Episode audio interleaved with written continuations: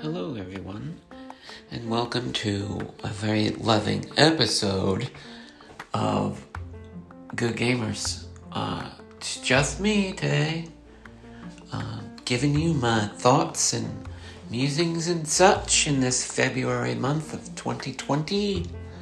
So, I was thinking to myself earlier, I said, Self, what do you think the future of gaming is? Now, I'm sure a lot of you are like, oh, the future of gaming is virtual reality. And you may be right. Who knows? I, I, I can't tell the future. I'm not a fortune teller. Just spitballing here.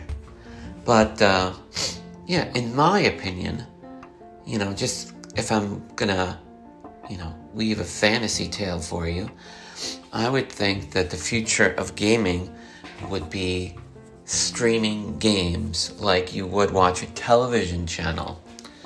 You know, uh, for example, let's say you're watching The Price is Right, and uh, you get tired of watching The Price is Right and you want to see what's on The People's Court or whatever short you, show you're doing. You just change the channel. Very similar to that, but with video games. Like, oh, I want to play a shooter. Oh, I'm bored of a shooter let's change the channel and play a role playing game or an MMO. You know, just basically doing that. Now, I can't say if the technology is anywhere near that capability of streaming gaming as well, uh, you know, like, because that takes a lot of effort, you know. You've got to have some sort of cloud based things, servers, maintenance, all that other stuff. But I think that would be pretty cool to have television gaming in that way. Now, maybe Netflix is trying to do that with their games. Um, I can't say for certain, but um, I think that would be an interesting uh, future concept to have. Maybe if you are capable enough, you could play multiple games at once. You know, uh, you know, again, that multitasking is not always the best thing to do, to do, but if you are one of those people that wants to give it a try, I'm sure that would be interesting to play a shooter while playing a role playing game or playing a basketball game while doing a puzzle game. You know, like, again, it's very interesting. Just, you know, stream of conscious thoughts here.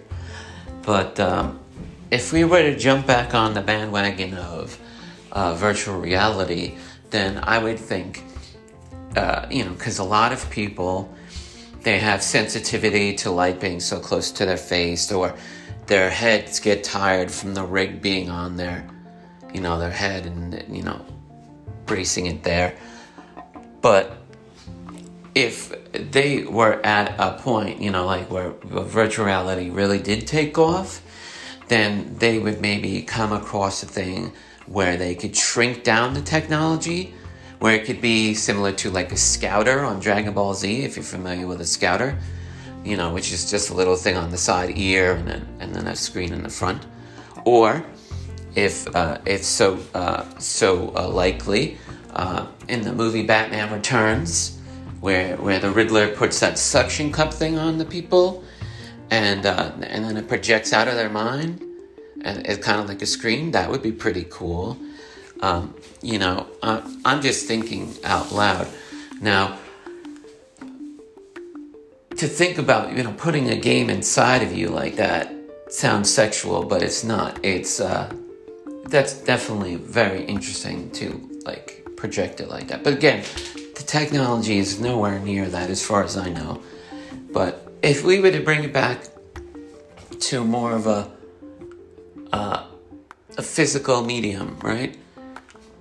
What's you know like isn't larping just live video game playing? Like you, you go to the court and you play a basketball game that's pretty much the same thing as playing a controller. The only difference is you're sitting down for that you know? Um, i don't know how many of you have larped. I'm not a larper at all. I don't play that many sports. I played sports when i was younger but it's not really my thing. Um, you know, but what is something that gaming could do that you couldn't do in real life? I'm sure you could think of many things that you could do in gaming that you can't do in real life. But what is something in gaming that you can do in real life? There are many things as well.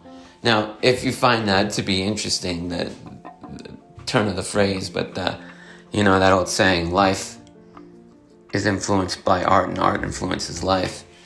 So if you don't think video games are art, then you're clearly not listening to the right podcast. Um, but yes, you know, so in this general short episodes of me just giving you my inner thoughts and, and expressing my opinions on things, um, hopefully you've, uh, you know, sparked a conversation with yourself and maybe, you know, if you feel so obligated to, share it with other people. Um, yeah. So, all right, everybody. This is the end of Good Gamers February edition. Until next time, GG.